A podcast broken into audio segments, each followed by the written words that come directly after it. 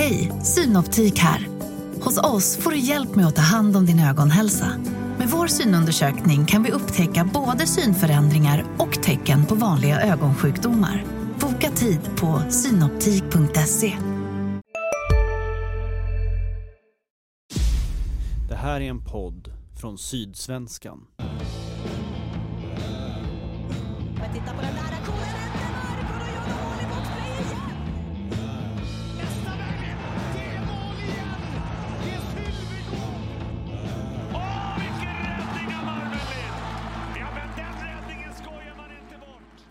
Redhawks-podden är tillbaka. Det är dags för det första avsnittet för året av Sydsvenskans alldeles egna Malmö Redhawks-podd med undertecknad Mattias Nilsson och mitt emot mig Kent Leon Jönsson.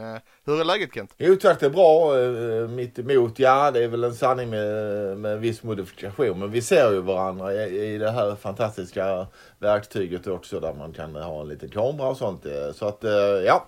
Ja men vi går väl eh, rakt på sak direkt. Malmö Redhawks eh, ligger sist i tabellen. Eh, väldigt sist om vi ska vara ärliga. Men vi tar avstamp i Redhawks två senaste matcher där det både finns ja, lite gott och blandat. Man fick med sig en poäng från en förlängningsförlust mot Växjö och samma utdelning i lördagens derby mot Rögle. Men därefter straffar. Kent, vad är dina tankar om de matcherna om vi börjar där? Ja, eh, det här Växjö-raset. Eh, man har ju sett många ras när det gäller Malmö Redhawks. Men det här var väl topp fem genom historien. Tror jag nog i alla fall. Modern historia. Modern tid. Tappar 3-0-ledning och eh, ja, så känner man väl lite så. Alla som såg matchen känner ju likadant efter Växjös andra reduceringsmål. Så det som följer efteråt var ju som en ren skräckfilm för Redhawks-ledningen. Det såg oerhört poröst ut och allt var i upplösning och det kändes som man har kastat in eh, ja, U16-laget. Med all respekt för U16-laget. Det kändes precis som att uh, Växjö hade helt plötsligt uh, två, tre växlar till i sig och, och Malmö Redders bara drog in uh, handbromsen. Eh, det blev ju lite bättre, det såg vi mot Rögle. Det var ju lite mer... Så är det ju en derbymatch. Alla kämpar lite mer, alla tar i lite mer. Men den uppfattning jag fick på läktaren när man satt eh, bredvid kollegorna på eh, HD då som eh, vår systertidning som, som bevakar Rögle väldigt hårt. De, de, deras uppfattning var nog att eh, Rögle gjorde en dålig match. Men det säger väl en del om eh, Malmös eh, tabelläge att Rögle gör en dålig match och man tycker Redhawks gör en helt okej match men får bara en poäng. Men om vi bryter ner det lite mot Växjö så man går upp i en 3-0-ledning och då alla som har följt Redhawks ett tag vet ju att det brukar hända att de, de tappar sådana ledningar men det har ju hänt rätt många gånger nu denna säsongen känns det som. I Växjö tyckte jag att då är det liksom den deras kanske bästa offensiva spelare. Eh, Robert Rosén då som han ser ju inte mycket ut i världen men han är, han är ju jäkligt skicklig på SHL-nivå. Han, och de gör de här, eh, det var som jag sa till någon här, häromdagen, hade de flyttat in, hade Malmö haft Robert Rosén och den här fina backen från Osby, Joel Persson, i sitt lag så hade man säkert haft 10-15 poäng ytterligare. Den där spetsen som behövs, det är de som träder fram när det Precis när man behöver vända ett eh, underläge och hämta in ett försprång. Eh, och sen eh, Redox. Det är, ju, det är ju absolut inte förbjudet att det kommer, vad är det, 11 sekunder mellan de här två reduceringsmålen. Ettan och tvåan. Eh, Men det är inte förbjudet att ta en timeout i det läget. Eh, Och tänka liksom, jag förstår inte riktigt mindsetet att man inte tänker mer att eh, det är sarg ut som gäller. Vi skiter i hur det ser ut för nu. Känslan är ju lite så här att alla lag vet att Redhawks förr eller senare går bort sig. Det gäller, nu var ju försprånget så stort så, eh, så Redhawks skulle vunnit ändå, men eh, man ligger och lurpassar bara på deras misstag och de kommer ju förr eller senare. Precis, för det är ju en eh, redig målvaktstavla som eh, ett av målen kommer till på. Precis. Man får ju ändå allting eh, serverat. Man får ju två, både tvåan, ettan och trean är ju eh, riktiga målvaktstabbar. Eh, det är väl Marcus Hufvudgård som gör båda målet och även det eh, Kalle Persson målet är ju, okej okay, där trycker jag ju, där fortsätter man högt och vinner puck högt och eh, gör mål. Men det är ju ändå, jag tror de flesta i Växjös omklädningsrum skulle ändå beteckna, eh, beteckna det som en ett dåligt försvarsspel. Men det är ju, och de har ju allting nerstoppat i halsen och lyckas inte vinna ändå. För jag menar, vinner man den matchen och tar tre poäng i Växjö så tror jag chanserna är ganska stora att man får lite, lite där självförtroende-boost och även vin- vinner Ängelholm. Mm, Du var inne på dåligt försvarsspel, det var det ju också när Robert Rosén avgjorde i förlängningen för Växjö. Det var ju, eh, han åkte ju bara in i zonen och sköt dit pucken. Ja precis, jag tycker den här förlängningen eh, har sett ut lite som de har gjort de senaste jag tycker nästan de flesta av de här eh, förlängningarna ser ut som att Malmö har rätt så bra kontroll på, alltså de de förlorar. Eh, rätt så bra kontroll och, och har mycket puck och sånt. Men sen är det ju ändå, så behövs det bara ett anfall eller två så gör motståndarna mål. Och jag, jag, har ju varit lite inne på det i, i skrivande form. Det känns ju ändå som, min tes är ju fortfarande här att man har inte fått ihop laget. Alltså det är för många som spelar sin egen hockey på isen. Och man måste hitta, hitta den här eh, vinnande stilen. Och jag tror man är överens om att man måste börja vinna. Men jag tror inte man är riktigt överens i gruppen. Det känns inte så i alla fall hur man ska nå dit. Vi ska släppa eh, förlusterna strax, men jag tänkte eh, när vi ändå är inne på förlängning och straffar, så straffarna mot Rögle var ju inte heller eh, särskilt bra. Nej, eh, det var ju, eh, nej det var det ju inte. Och, och då, jag tror det var du som var inne på det häromdagen, att, eh, eller om det var någon annan, att Johan Olofsson fick väl inte mycket tid i, i själva förlängningen. Men helt plötsligt skulle han slå en straff. Ehm, och det är väl lite så också att eh, jag hade i och för sig kanske haft med Olofsson som en av mina tre eh, straffskyttar i vilket fall som helst. Jag tycker kanske inte, man kan inte, det är svårt att ta bort Marcus Hufvudgård som ändå väl har gjort flest mål. Eh, jag tycker ändå straffskyttarna var, det var väl eh, Marcus Hufvudgård, Olofsson och Pontus Westerholm va? Eller har jag fel? Nej, jag, jag tror att det var så. Ja, och det är väl ändå de tre som man känner ska kunna, eh, är de giftigaste kanske trots allt ändå. Eh, sen kan man ju tycka liksom att en spelare med, med Claes Söderbergs rutin och sånt, han har inte något vidare stort men ändå kanske skulle man han skulle, man kanske ändå kanske kunna lansera i, i, när det gäller straffar då trots att för det är någon, den typen av spelare. Det är en kille som har snittat en halv poäng i, eh, i NHL i sin karriär och varit över 20 mål. Så att, eh, ja, men de får nog eh, försöka hitta någonting där. Men det är det, är det typiska att dåligt självförtroende ger inte bättre straffar i alla fall.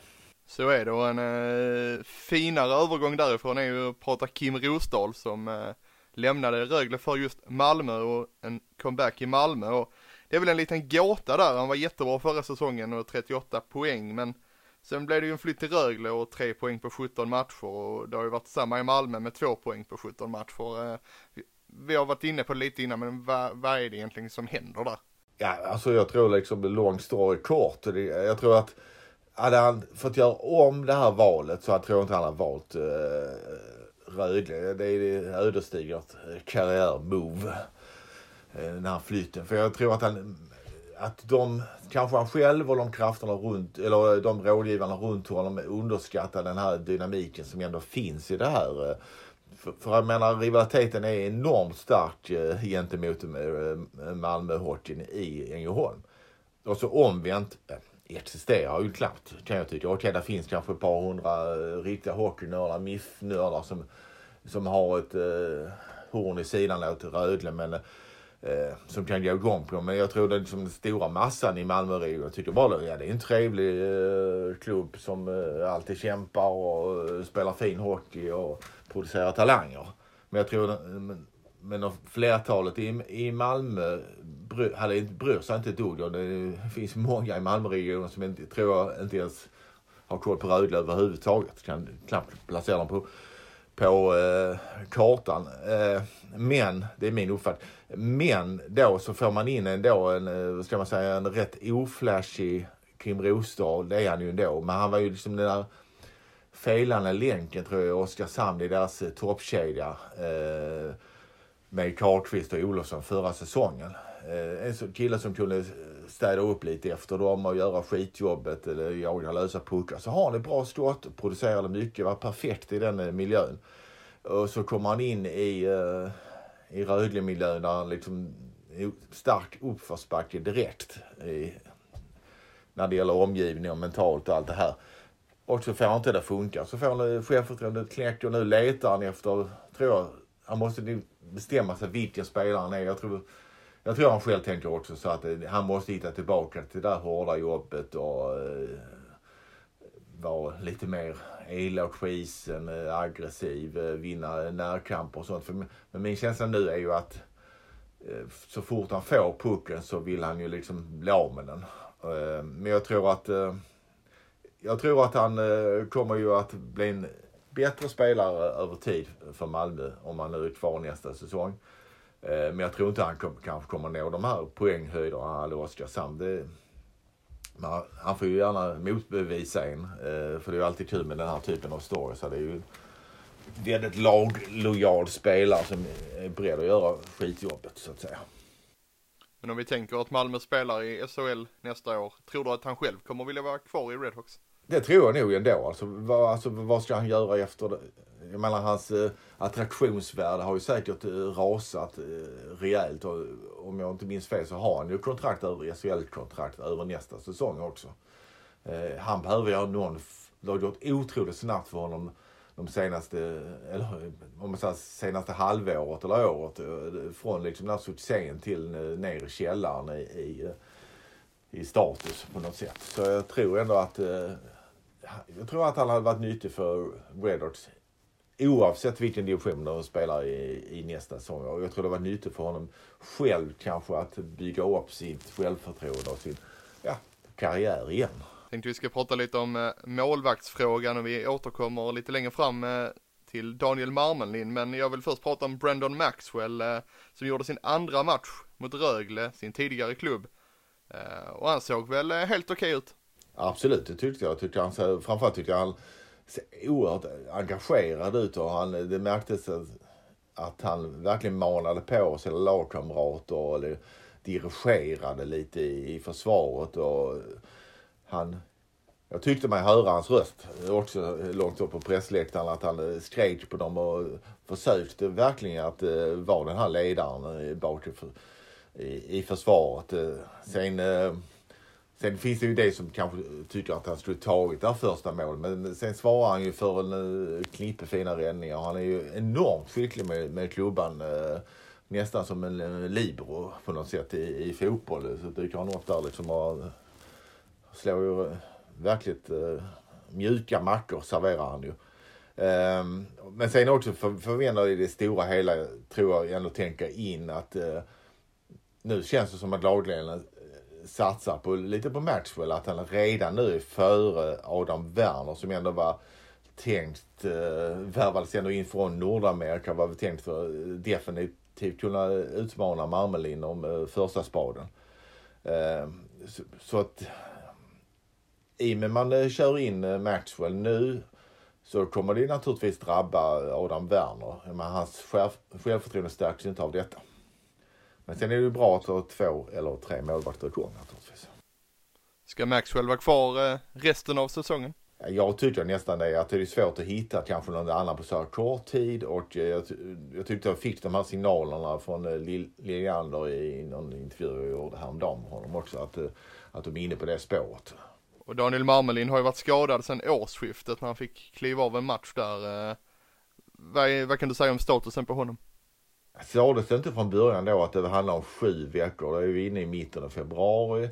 Eh, jag, jag var bortrest precis då eh, så jag har rätt dålig koll på skada men det finns någon som säger att det handlar om en eh, fotskada och, och som tar tid och jag pratade med honom själv lite på pressläktaren. Han sa ju varken bu eller bä då i, i eh, samband med matchen mot, eh, mot Rögle men att eh, jag vad jag förstod på honom själv så handlar mycket om smärtan. Alltså eh, smärttröskeln, hur mycket kan jag eh, gå in här liksom. Men jag tror inte, om det nu, låt säga att det handlar om en ledbandsskada i foten så har man själv haft sån, någon, något liknande någon gång så vet man ju liksom att det gör ont. Eh, och då handlar det om, om att eh, kunna bemästra den här smärtan i, i, initialt så att säga. Men man kan inte dra på för hårt heller när det gäller träningen. Eh, för då, ja, då blir det ju kaputt sen. Eh, men, eh, men jag har också fått signaler om att det, det känns som, att det finns en eh, osäkerhet kring hela målvaktsfrågan. Och det, kvalet började 14 mars och ja, jag, jag eh, eh, ska inte säga jag utgår från, men jag tror det är ganska troligt att vi ser Maxwell som första målvakt i, i kvalet. Du eh, fastslår redan nu att det blir eh, kval. Nej, det gör jag inte till 100 procent, men eh, snart börjar väl... Visst, men vad, har, vad har man vunnit? Är det sex trepoäng eller något av den stilen? Ja, det är där någonstans, va? Är det inte så? Sex, sju trepoängare. Eh, jag låter det vara osagt, men eh, ett lag ska helt plötsligt... Eh, jag gjorde en intervju med Carl Söderberg, han pratade om att de eh, nog så riktigt att de behöver eh, typ så mer än 10 trepoängar, kanske 12 eh, för att undvika kval och sen gäller det lite flyt med de lagen ovanför också. Men ett lag som förlorar så mycket helt plötsligt ska eh, alltså, vinna 75, kanske typ 75 procent av matcherna som återstår och ta tre poäng. Det, ja, det är ju inte omöjligt men det låter ju det låter väldigt avlägset i alla fall. Jag tänker säga som så här, det blir kval för Malmö Redhawks. Ja, vi kan snart. eh, Det känns ju som Liljander var ju själv inne på att de, eh, på att de har ju det mindsetet att eh, och det gäller ju att slipa formen. Men det gäller ju ändå att vinna matcher. Du kan ju inte fortsätta samma stil för då tror jag det kommer se likadant ut i kvalet där insatserna är mycket, mycket högre och anspänningen blir ju kopiös.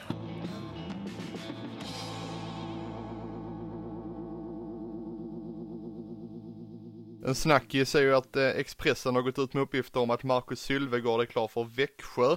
Dessutom har ju huvudpersonen själv uttalat sig i Smålandsposten om Växjös lagbygge den kommande säsongen. Eh, Hur ser du på eh, denna lilla soppan?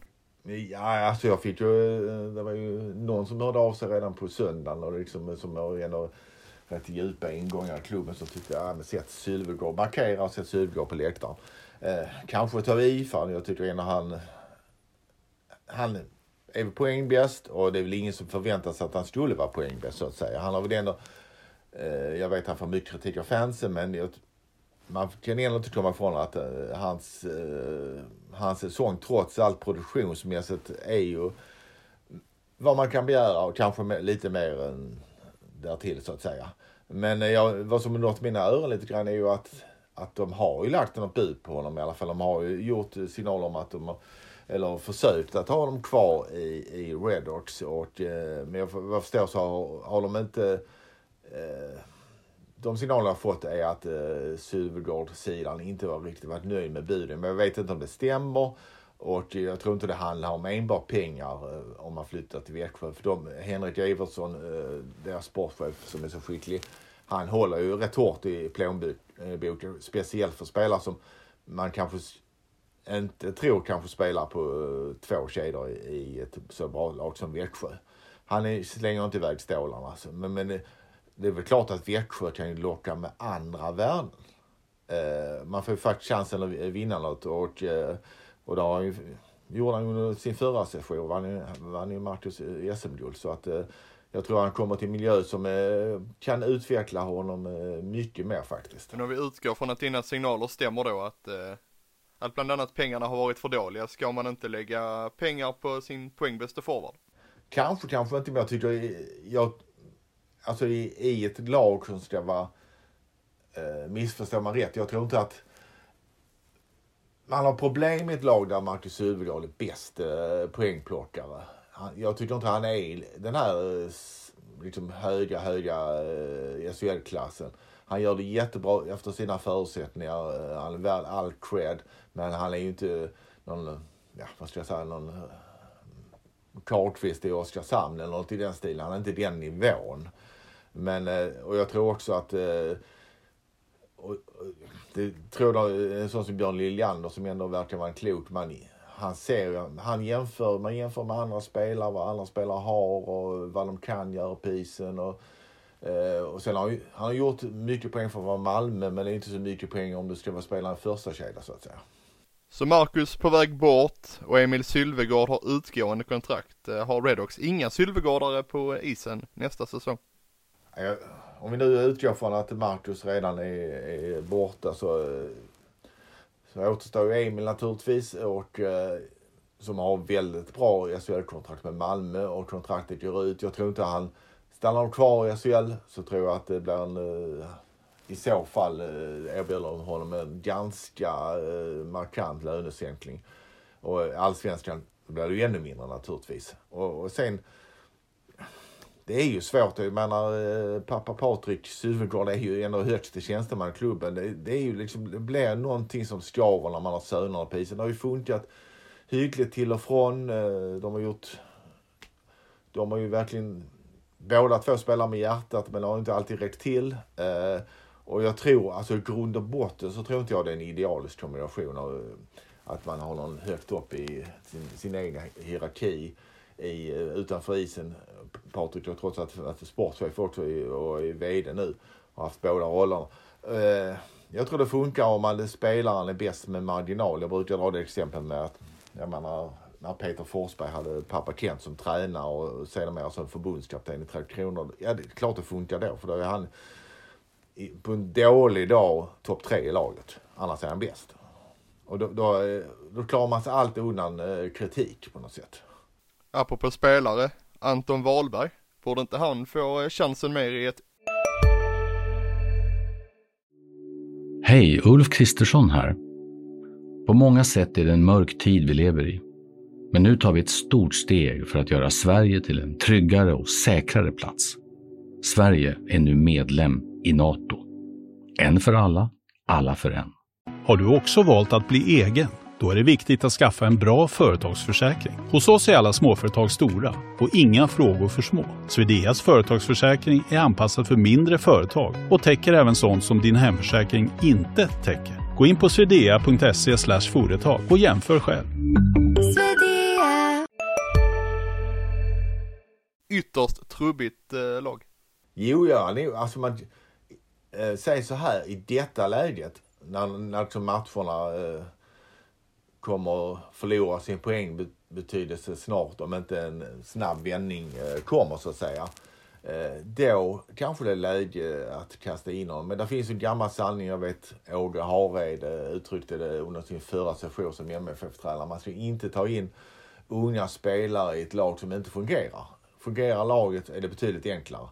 Men i ett skede före kvalet och, där kommer, och det kanske kommer vara en ren transportsträcka, då kanske man ska pröva honom. Och då ska, tycker jag, då ska han inte in och spela två, tre byten. Då ska han ju in och kanske ligga på initialt på 12-14 minuter i istid.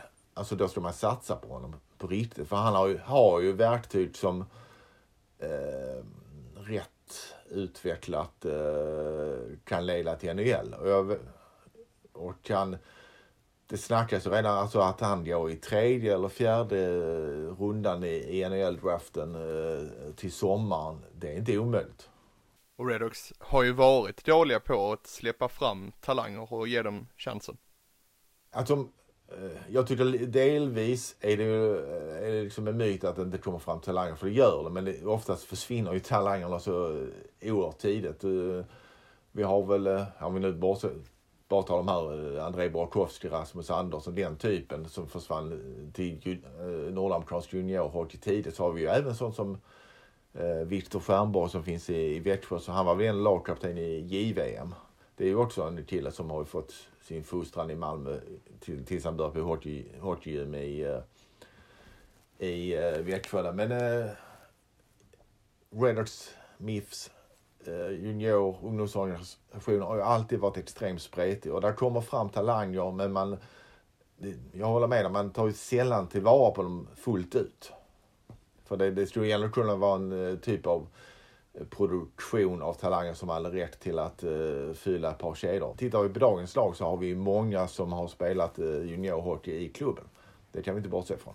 Vi byter ämne lite och i din eh, intervju i Sydsvenskan med Malmö Redhawks bolagsordförande Mats Larsson så var han väldigt öppen om mycket och där eh, sa han bland annat att Redhawks tappar runt 30 miljoner kronor i tv-pengar om Redhawks ramlar av SHL och eh, skulle man då ramla av så kan man inte satsa som HV71 eller Djurgården gör nu. Det är ju väldigt mycket pengar om vi börjar där.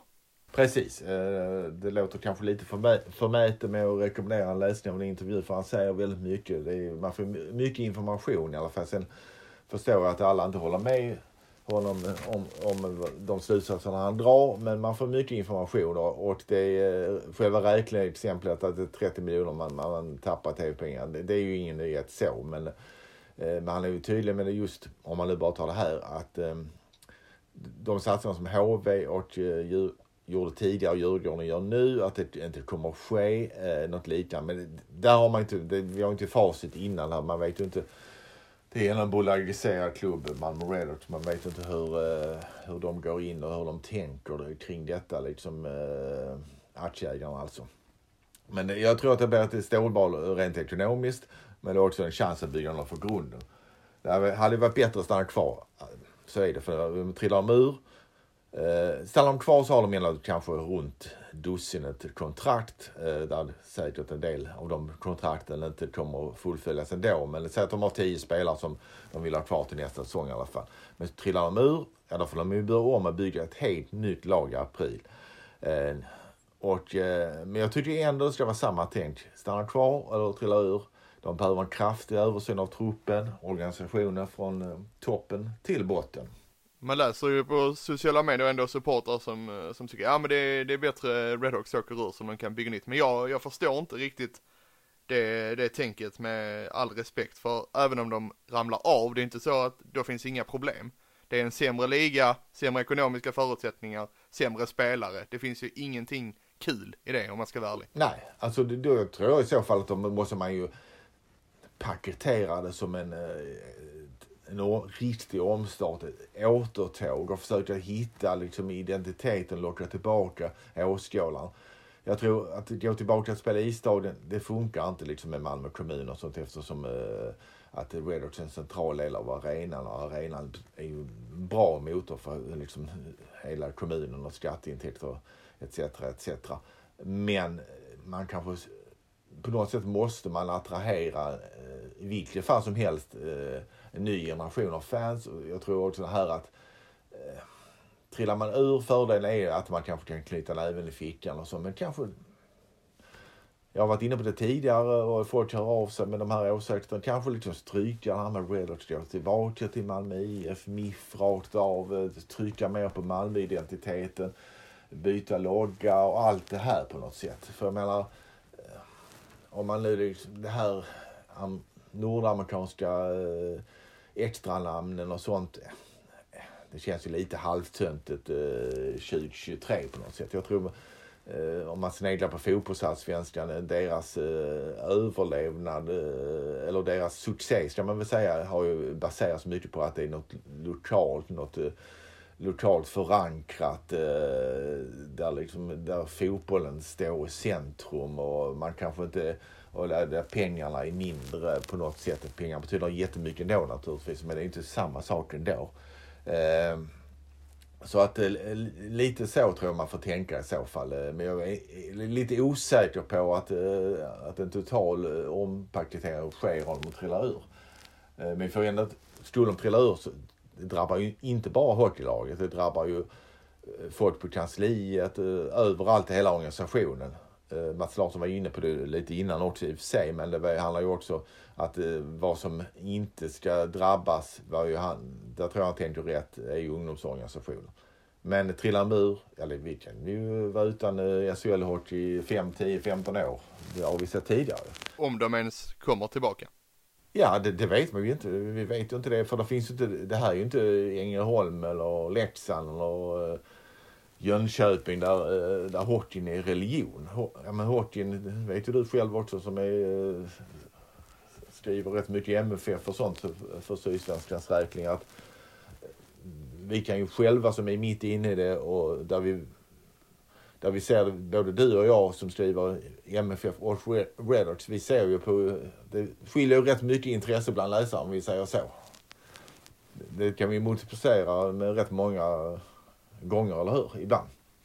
Ja men absolut och det, det speglar ju även liksom vad intresset från, från folket helt enkelt. Det är ju, Malmö FF är mycket, mycket större än vad, vad Malmö Redhawks är i, i Malmö stad och med omnejd. Ja, och då i slutet på 80-talet så lyckades ju MIF då med eh, väldigt smarta drag eh, och mycket pengar naturligtvis utmanar man med FF som hade stelnat i sin form. Men, men den tiden är förbi. MFF är liksom långt, långt, långt förbi. Men det måste ju finnas plats för två stycken eh, stora klubbar. Eh, ja, kanske tre om man räknar FC Rosengård. Eh, men det är ju ändå Redox och MFF som drar mest folk ändå. Jag tror MFF, eller Redox har ju ändå en kärnpublik på... Jag tror eh, kanske publiksiffran kanske inte kommer att Eh, skilja så extremt mycket om man spelar i Allsvenskan. Eh, Okej, derbyna mot Rögle försvinner och Leksandsmatcherna försvinner. Eh, men jag tror ändå eh, snittpubliken på övriga matcher kanske inte skiljer så där extremt mycket. För jag tror att de har, har ju ändå en bas på runt, runt 3000 åskådare som nästan kommer ur och skur i alla fall. Det är min känsla. Den känslan tar vi med oss och så pratar vi lite kval igen. Vad blir nu viktigt eh, de återstående omgångarna om vi då tänker att det blir kval? Vad, vad ska Redhawks fokusera på? Jag tror man, alltså, låter otroligt tråkigt, men jag tror man får tänka lite det här grundspel, grundspel, grundspel. Hitta en defensiv som funkar.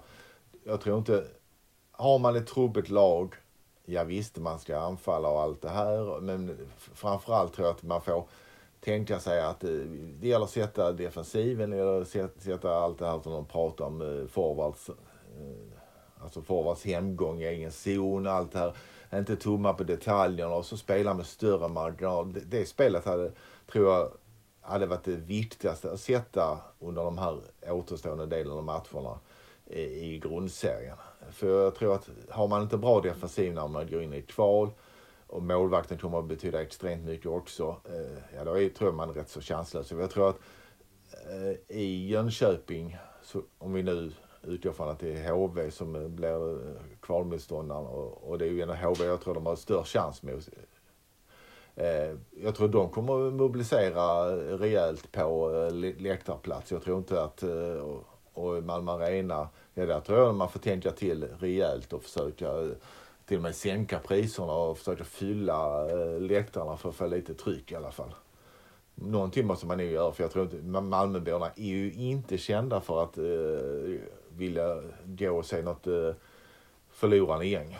Sen kanske man kan sälja in det lite på i det läget att eh, det är hockeyns eh, överlevnad bla bla bla.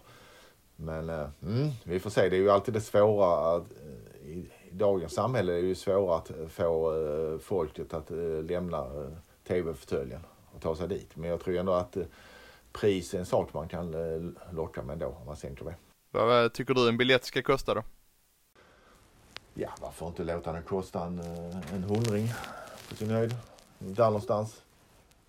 Så man fyller, eh, jag vet, sen vet inte jag hur eh, riktigt det slår med säsongskort och så, men det, jag tror att eh, det är ju en jäkla skillnad att spela inför 10 000 åskådare i kvalen, spela inför 6 000 när det gäller Malmö Arena där du vet att 6 000 är knappt en krusning på vattenytan när det gäller eh, publikdynamik.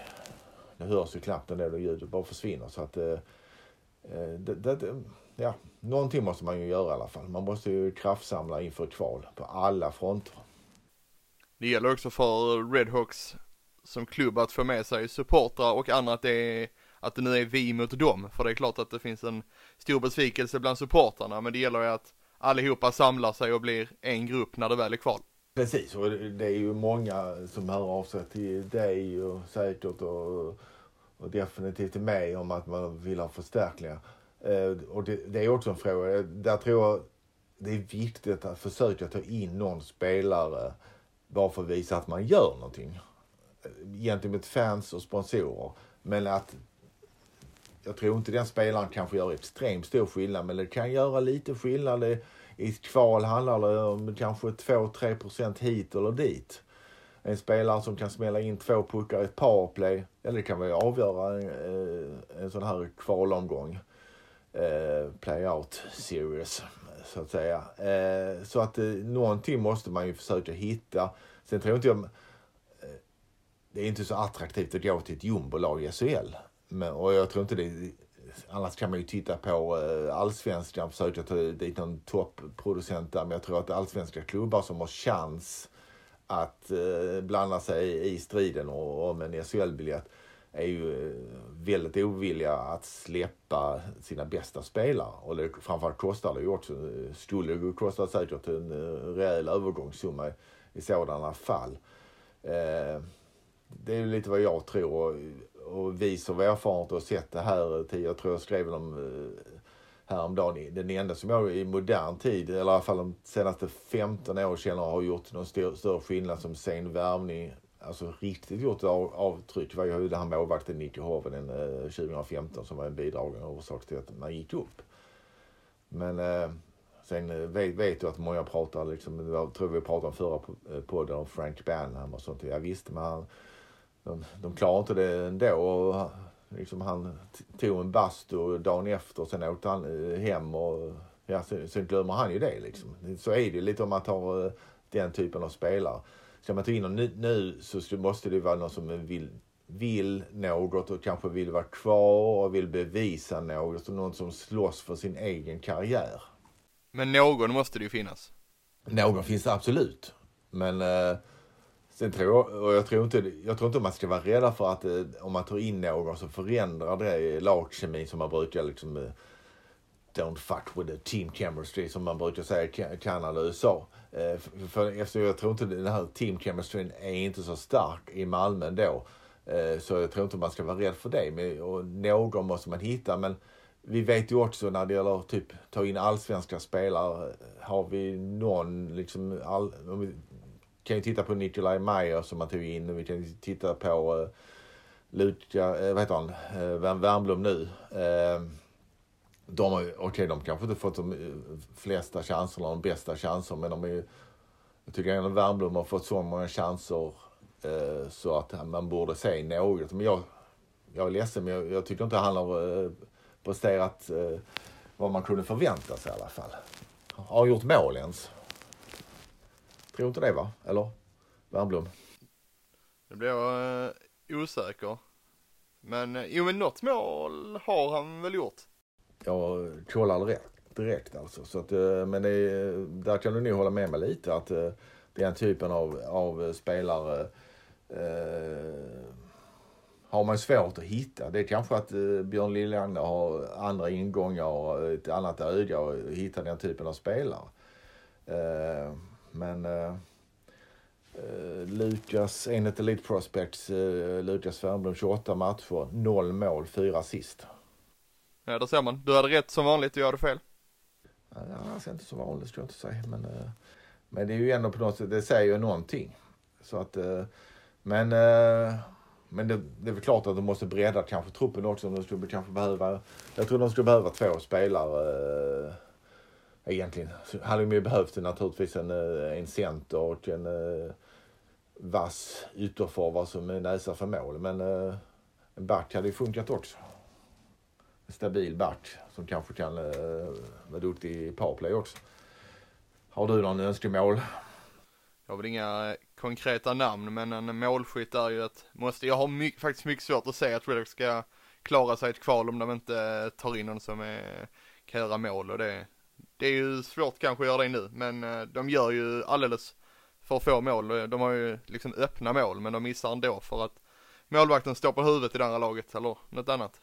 Målvakten är alltid bra i, i det andra laget känns det som. Förutom eh, Växjö senast kanske. Eh, men det, det är också, det handlar ju om kvalitet. Det är inte så att eh, man, de som kanske har en eller två målrika säsonger eh, de senaste 6-7 åren. Det de gör ju inte mål per automatik och det går ju ännu sämre när självförtroendet eh, minskar. Så att eh, men alla vill ju ha, i det här läget vill ju alla ha målskytt. Jag menar HV som säkert har bättre ekonomi och redan bättre forward letar ju också febrilt. Alla letar ju. Så är det ju. Det är som eh, den eviga eh, skattkistan vid regnbågens slut. Ja, li, lite så är det. Och, eh, men på något sätt så måste ju den här befintliga gruppen höja sig eh, i alla fall 10 procent på något sätt. förlåt nu avbryter jag, men jag, jag bryter in med en fråga direkt. Hur viktiga blir de rutinerade spelarna i truppen som kanske har varit med med sådana här pressade situationer som ett kvalspel faktiskt är? De blir ju extremt viktiga men eh, samtidigt måste de också köpa in på den tanken med att det är liksom tvåvägsspel som gäller och ännu mer defensiven först. Eh, det, det tror jag, de måste ju agera som ett lag och det gäller ju alla spelare. Egentligen från, eh, från Carl Söderberg och rakt ner i hierarkin till eh, Theodor Jonsson på, som sjunde back eller vad han nu kan vara. Ungefär så. Eh, alla de här små grejerna måste göras. Och det är ju inte så att de har gått in i kval med eh, ja, början av 2000-talet gick de in i kval när eh, det var en säsong när eh, Lille Slund kom tillbaka som tränare. Eh, efter att ha varit sportchef i typ två år, dessförinnan tränare i tre. Så kom han tillbaka och så, och så gick de in i en kvalserie. Men då hade de ju spelare som Jussi Rihijärvi, Jesper Mattsson, den typen av spelare. Eh, Peter Limmatränaren var väl också med. Undrar inte Peter Andersson också var med på backen även om han var liksom passerat, peakat i sin karriär. Men då visste de ju att eh, ja, men vi ligger bara och väntar ut misstagen från motståndarna och fisklirar lite. Vi vet att de kommer men eh, det känns inte som eh, det här laget har det här mindsetet. Man tror fortfarande att anfall är bästa försvar. Och Jag tror inte riktigt på det om man inte har den här offensiva, är ett offensivt powerhouse. Då får man ju tänka lite annorlunda och jag tror att det måste alla köpa in på. Vi ska börja eh, avrunda detta avsnittet så smått, men eh, först vill jag veta eh, avsnittets ris och ros med Kent Lejon Jönsson. Alltså, jag har svårt, jag, jag, den här gången, jag kan inte hitta någon riktig ros. eh, eh om, man- om man vill leta långt inne i blomsterbutikens eh, lagerutrymme så kanske man hittar en liten frusen ros till Brandon Maxwell som jag ändå tycker gick in i den här matchen i derbyt med lite entusiasm och lite vinnar... vad ska man säga, vinnarglädje fast han inte vann eh, någonting. Men han gick ju ändå in och gjorde ett proffsigt intryck. Han, han får en liten miniros. Eh, och ris, jag, jag brukar väl risa ungefär samma saker. Men jag tror, du var nog inne på det här på slutet lite. Att framförallt eh, tycker jag de etablerade spelarna, de som eh, välbetalda spelarna i, i Malmö Redhawks eh, måste ju verkligen se sig både framifrån och bakifrån i spegeln från alla håll och kanter liksom och verkligen eh, rannsaka sig själva och, tän- och tänka eh, vill, vill vi vara med om att Malmö Redhawks trillar ur? Vill man ha det på sitt CV? Tveksamt tror jag. Med de orden så rundar vi av avsnitt nummer 17 av Redhawks-podden. Mitt namn är Mattias Nilsson och mitt emot mig idag digitalt Kent Lejon Jönsson. Ansvarig utgivare är precis som vanligt Jonas Kanje. Ja, säsongen den är långt ifrån över och mycket kan hända. Glöm för all del inte att eh, trycka på följ i poddapparna och så hörs vi och ses vi på sydsvenskan.se redhawks direkt. Ha det gott! Ha det bra. Hej. Big Mac har miljarder fans över hela världen. Under mer än 50 år har den skapat popkulturell historia. En legend med 100% nötkött och den mytomspunna såsen. Nu finns Big Mac för bara 39 kronor på McDonalds. Hej, Synoptik här. Livet med glasögon ska vara bekymmersfritt. Därför får du 30% på alla glasögon när du väljer Synoptik All Inclusive. All service ingår alltid. Välkommen till Synoptik.